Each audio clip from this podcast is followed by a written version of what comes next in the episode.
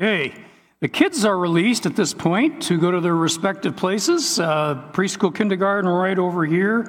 I don't see anybody there, but I'm sure someone's going to take care of them.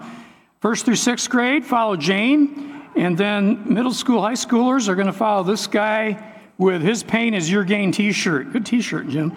And uh, really good stuff. You guys turn to Acts chapter 2. So, last few years, we've been uh, really encouraging everybody to get on the trail. And it, the trail is this you've seen the mural in the, fo- in the foyer, it looks like this. Okay, it's out there. And last week, we actually handed out these little cards with the trail on, and there's some out there if you want to take one home and put it on your fridge.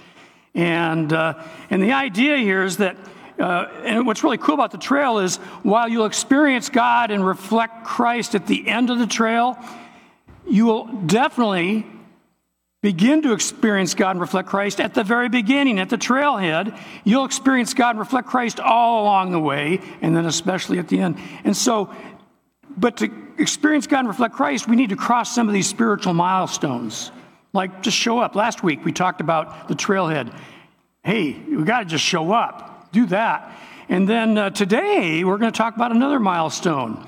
And so we're going to talk about the friends path. And this is where we make friends, we build relationships, we get to know each other as a body. It's not just me and God, it's me and God and us. And so this is a big thing, it's essential. Many people don't understand that one of the biggest ways God works in our life and transforms us is not just one on one. I wish it were that way because I'm kind of an introvert, but it's through each other. It's through each other. Man, God had to really work hard to get me to open up, to have a kind of relationship with you guys and other people outside the church that changes me. Okay? And I need that. We need that. And so this is huge. We need to get on the friends path. In this series of messages, we are challenging ourselves become an Acts 2 church. Read about it in Acts 2. We're in Acts 2. We want to become an Acts 2 church. And if we're going to do that, we are going to need to learn how to get on the friends path because whatever these people were in Acts 2, they were friends. They had this thing called fellowship. Mike talked about it just a little bit ago. And uh, let's take a look. It's in verse, we start in verse 42. They devoted themselves. They devoted themselves to the apostles' teaching and to the fellowship, and to the breaking of the bread and to prayer. We're going to be coming back to this verse in numerous messages. But what we want to focus on today is how they were devoted to the fellowship. They didn't just show up for a performance, they showed up for each other. In Romans chapter 12, verse 10, it says, Be devoted to one another in brotherly love, honor one another as above, uh, one another above yourselves. These people were doing this. They were devoted to each other. They cared about each other. Uh, the, I don't come to church just for me. I come for you. Okay? Actually, if there's time, it was just me, there's times I wouldn't come. I'm serious. I'm not that spiritual. You might think pastors got it all together. No, we're not. There's time I don't need, but I go, no, they'd miss me. Someone would, or I need them. I come for you, and hopefully you come for others. When, I, when we are absent, Everybody feels it. We come for each other. We need each other. Be devoted to one another. And the, the, biblical word for fellowship here comes from the Greek word koinonia. And this is more than just hanging out together like at Starbucks or at a pub, okay? Now, it can mean that, but it means close, intimate, spiritual relationship to one another in Christ. These people were bonded to each other. This is more clearly seen in verses 44 through 46 of Acts chapter 2. This is what it says All the believers were together, and they had everything in common. Selling their possessions and goods, they gave to anyone as they had need. Every day they continued to meet together. In the temple courts, they broke bread in their homes. They ate together with glad and sincere hearts. Man, I mean, they met together all the time, not just weekly, but every day. That kind of blows my mind. They had everything in common, they shared everything. They were communal, but they were not a commune. Okay, everybody had ownership of their own stuff. But the thing was, when they saw a need, they'd go sell some of their stuff off to meet that need. That's pretty radical. That's how close they were. That's how much they cared about each other. Um, they were a family. They met together in their homes. They ate, and we talk about home groups. This is what we're after. They shared meals together. They even took communion together in their homes. They didn't just wait for church, they did it whenever they met. And you see, if we're going to become an Acts 2 church, we need to up our game a little bit on this fellowship thing. We need to get serious about the friend's path. Now, what we see here in Acts is what the fellowship looked like, the friend's path looked like from the outside. This is what people saw when they looked at the church. And I kind of want to go on the inside. What, to get on the inside, to look at what fellowship looks on the inside, we got to go to some other Bible passages. So we're going to look at a whole bunch of other passages in the New Testament. We call them one another passages or each other passages, passages that teach us how we're supposed to relate in fellowship. So let's start. First, there's Romans 16 16. Greet one another with a holy kiss. 1 Corinthians 16, 20, greet one another with a holy kiss. 2 Corinthians 13, 12, greet one another with a holy kiss. 1 Peter changes it up a little bit, greet one another with a kiss of love. Now you're going, okay, preacher, where are you going with this? Now, you know, it's like, you know. Now, I'm not suggesting we start kissing one another, okay? I love Mike, but I don't think I love Mike that much. Oh, thank you. Yes, see, so, you know, we're cool here, right? And so, eh, you know, so that's not what this is about. Realize, though, that in that day, in that culture, in that part of the world, it was socially acceptable and customary to greet one another with a, a, kiss on the cheek. Cultures still do that today, and it's okay, but we don't do it. Okay? We don't do it. And so, but the idea of this passage is not so much on the form of greeting, it's the greeting and the meaning of the greeting. We're to greet one another. And what I take, it means we're to be friendly. We are to be friendly with each other. And, uh, and that's what it is. We may not kiss each other, but we can shake hands. We can fist bump, elbow bump. We can hug each other. We got some huggers in this church. You know, we got that. And, and there's you can do all sorts of things to say hello and make people feel welcome. And so, but it's surprising. You know, at very least, you can smile and say hello. I mean, at very least, it's surprising how many Christians and churches don't even do that. Okay? How many of you ever been to an unfriendly church? Have any of you ever experienced an unfriendly church? It's like, what's going on here? So, Lisa and I, we planted a church down in California years ago, and when we were ramping up for that, we had like six months where we were visiting all the churches to see what other churches were doing growing churches, dead churches, new churches, old.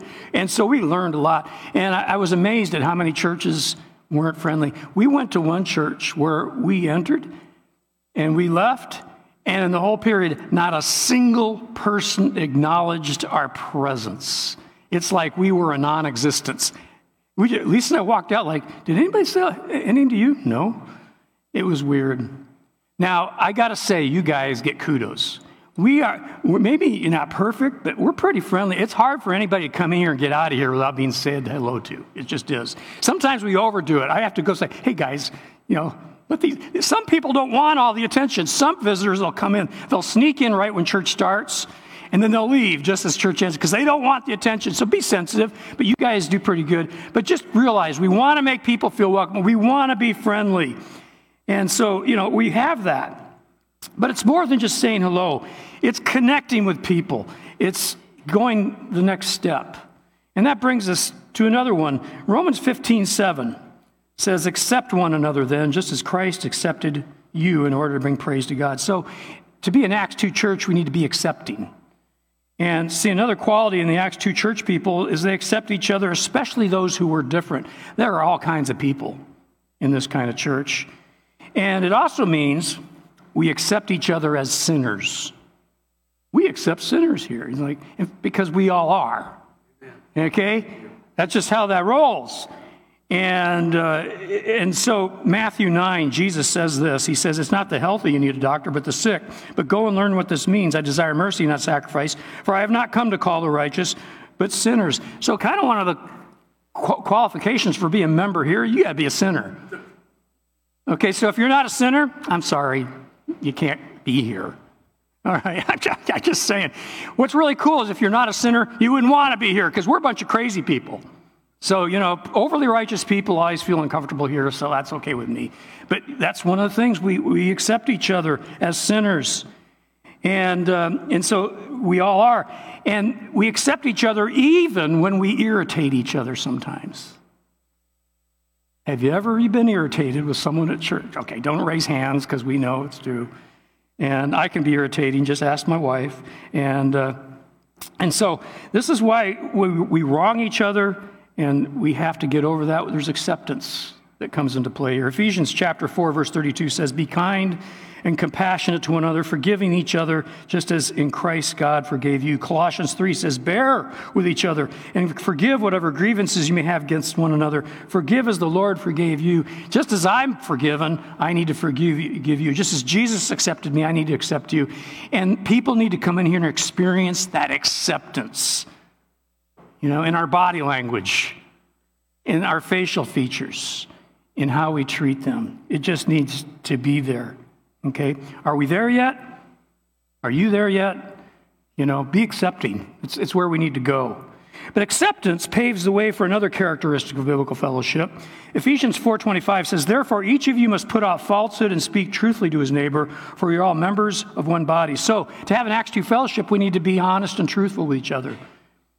Okay? Be truthful. Colossians 3 says, "Do not lie to each other, since you've taken off your old self and have put on the new self."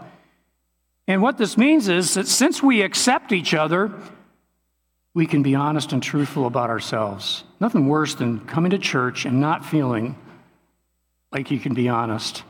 I mean, it's a, it's a it's pandemic in our churches. We don't really want anybody to know because we're afraid we're going to get rejected. As the pastor, I know a lot of your guys' stories, and I'll just go on record saying there probably isn't anything you've done that someone else hasn't done in this church body. We, we got it covered, guys, in so many ways. But there has to be the point where we cross over into truthful sharing of our hearts with somebody. Now, it may not happen, like Mike says, in the large group, but it can happen one on one and it can happen in small groups. And that's what we're hoping to see happen in the future. And so, Ephesians, you know, uh, excuse me, James 5:16 actually takes it this far. It says, "Therefore confess your sins to each other and pray for each other that you may be healed. And so, fellowship is where this can happen. Can you imagine confessing your sins? The fellowship God wants to have and fellowship we need happens when we take off our masks and become truthful with one another. And here's what's cool as we get honest and truthful with each other, something else can happen that's part of biblical fellowship we can offer each other genuine encouragement. As I really know what's going on with Mike, and Mike really knows what's going on with me, and we both really know, we really do what's going on with each other, we encourage each other all the time. But we have to be honest. I have to tell Mike, this is what's really going on with me.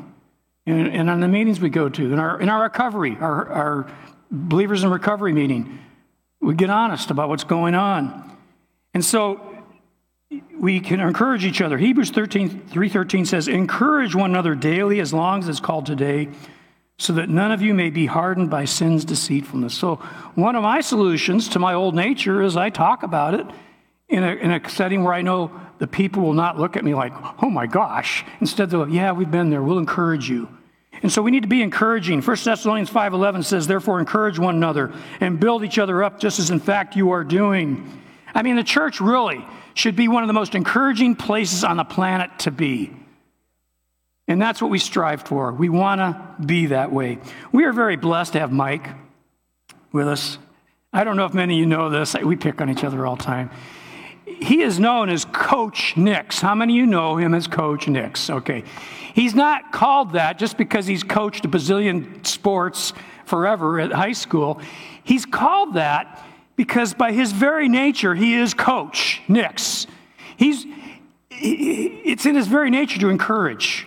He can't help, he cannot help himself. you know, he's like Tigger. It's like, Jeez, Mike. Yeah, it's true. It's just, and it's so cool. But here's the thing God has called each and every one of us to be coaches to one another because that's what coaches do. Coaches encourage one another. But understand what this means. Most coaching, 99.9% of all coaching, is giving positive affirmation. And we have some coaches, so you're going, way to go, good job, keep it up, you can do it. You know, hey, you get a great. There's so much of coaching is just keeping players motivated and positive motivation and affirmation. Okay, so there's that. But sometimes a coach has to address something wrong. Okay? And uh, you know, when I was in school and going through sports, this is what it looked like when I did something wrong and a coach talked to me.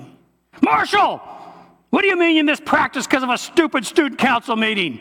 If you want to be on this team, this team has to be the most important thing in the universe. Do you understand it, Marshall? Am I right, guys?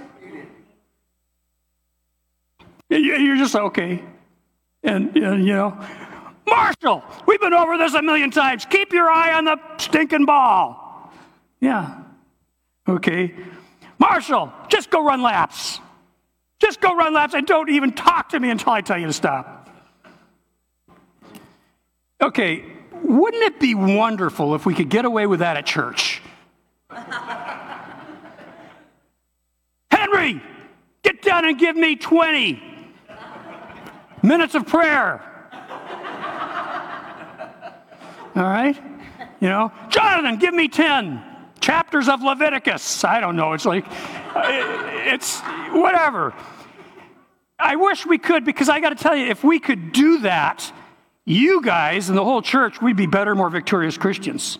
But, you know, we have to tiptoe so much because I might leave if we get our feelings hurt. But I'm just saying, encouragement is sometimes someone in your face saying, hey, man, you know, just step it up a little bit. There's an issue here. You're not being honest. You need to deal with it. I love your brother.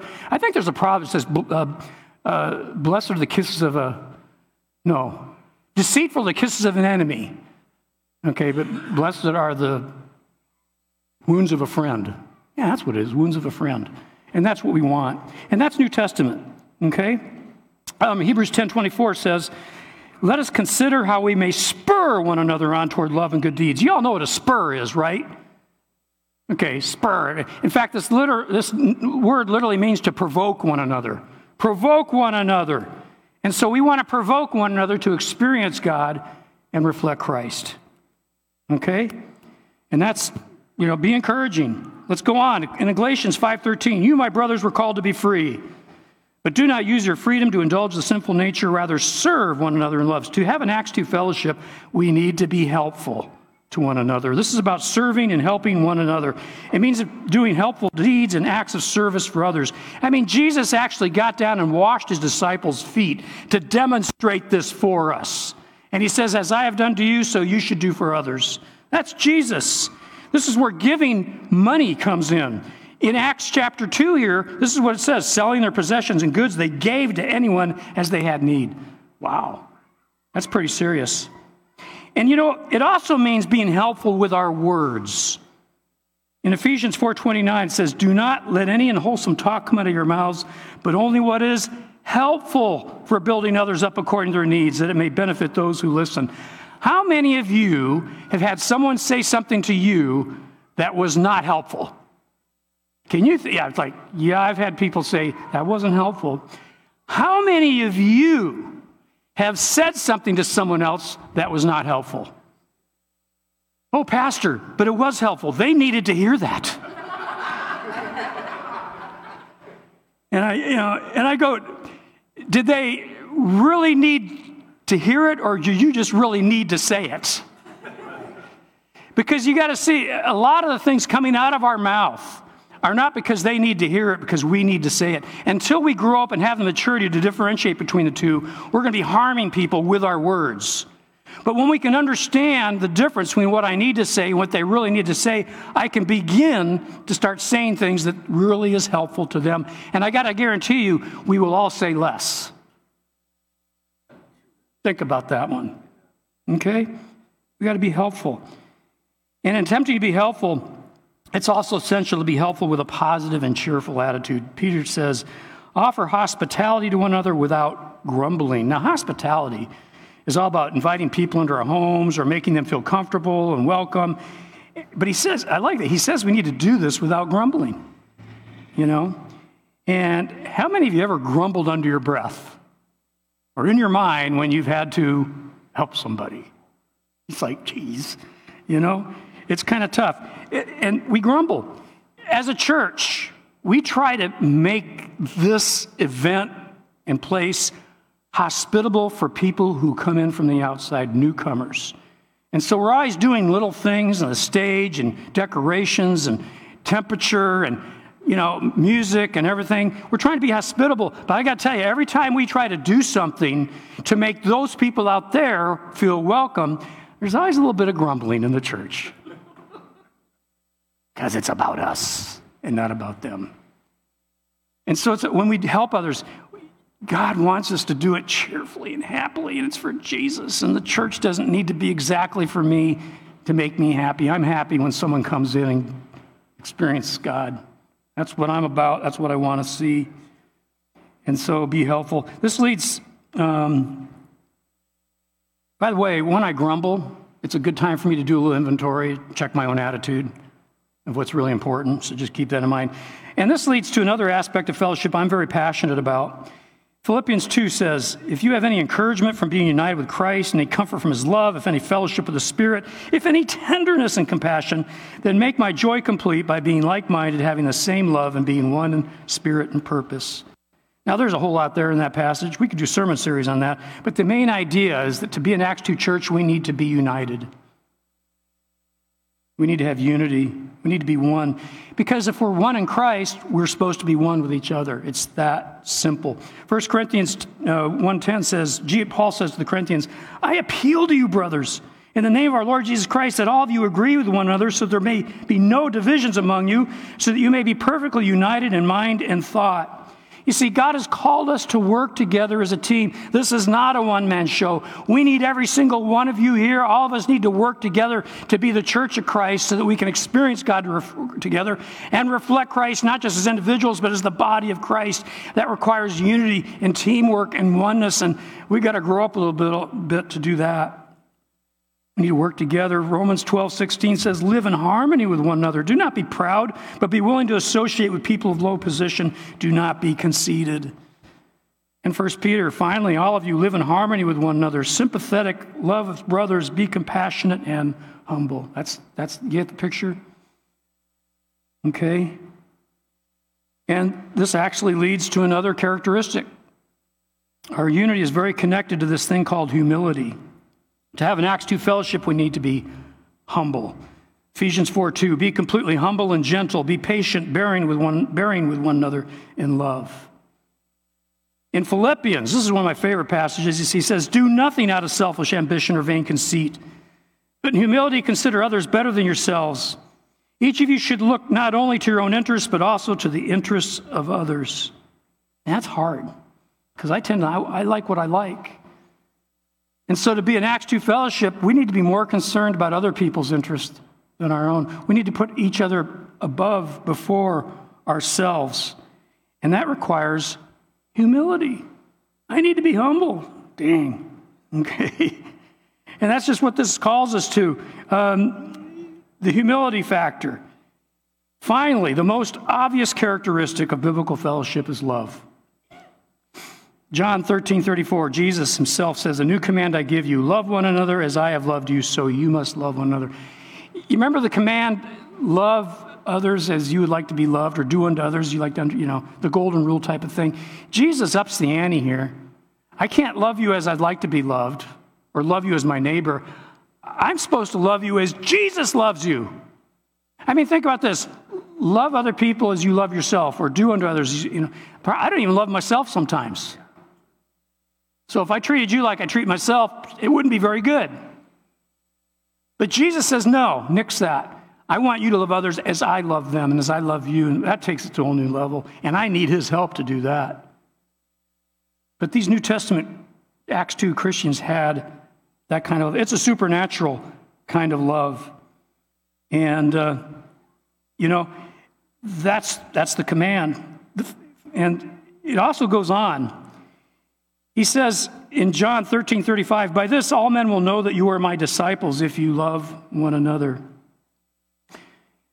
This is cool because it's not just about loving to experience God ourselves, it's about loving one another to reflect Christ to those outside the fellowship. So, on the friendship path, on this fellowship thing, I'm not just called to be friends with you guys and you with me. We need to be open to friendship with people who don't know Jesus yet. And I'm not talking about being friends with the world and compromising. I'm talking about building redemptive relationships with people who don't know Jesus yet. And we always need to be open to that. Because when we love each other and love others that way, people are going to see Jesus. That's just how it is. And so we get on the friend's path, we not only experience God, we reflect Christ to the world. We want to invite the people out there to be friends with Jesus like we are in here, right? Okay. I was listening to a Christian band yesterday, and they were singing, uh, singing about how Jesus left the 99 sheep to go after the one lost sheep. Okay, I think it's in Luke 17. You can read about that. And I was th- it just hit me. I got to thinking about the 99. What are the 99 doing while Jesus or the shepherd is out looking for the lost one? It just struck me as odd. So, what are the 99 doing? The shepherd's out there looking for lost sheep, and what are the 99 doing? Are we playing checkers? I mean, are we just having good worship? I mean, what are we what are we doing while our master is looking for the lost? And it just hit me. Wouldn't it be cool if all the 99 sheep went to Jesus and says, "Lord, can we come help you look?" I just wouldn't that be something? Yeah, I would. And I think that's what I would think that would make Jesus happy. I mean, it's one thing for Jesus to look, but let's all be looking. We are all God's instruments to reach the lost. This friendship path is not just for us, it's for everybody. And that's what friends would do. To become an Acts 2 church, we need to become Acts 2 Christians. And that brings us back to the trail. To be Acts 2 Christians, we need to get on the trail, especially on the friends path. And that's why we're pushing this, and we're going to push it at you the next two weeks. Then we'll move on, but we're never going to let you forget this, so get used to it. But I'm excited because God is in this, and many of you are on the trail, and we are already seeing God work. Amen? And after church, we're going to have a potluck. What a great opportunity to practice fellowship. Amen? Let's all be standing for a closing word of prayer. Father in heaven, you're awesome. I just thank you that you're so much bigger than us, and you're doing something in us that's bigger than us. But we need to cooperate. So, Father, help us to listen to your voice, go where you lead, take risks where you want us to take risks, trust you, and uh, experience you and reflect you. In Jesus' name we pray. Amen.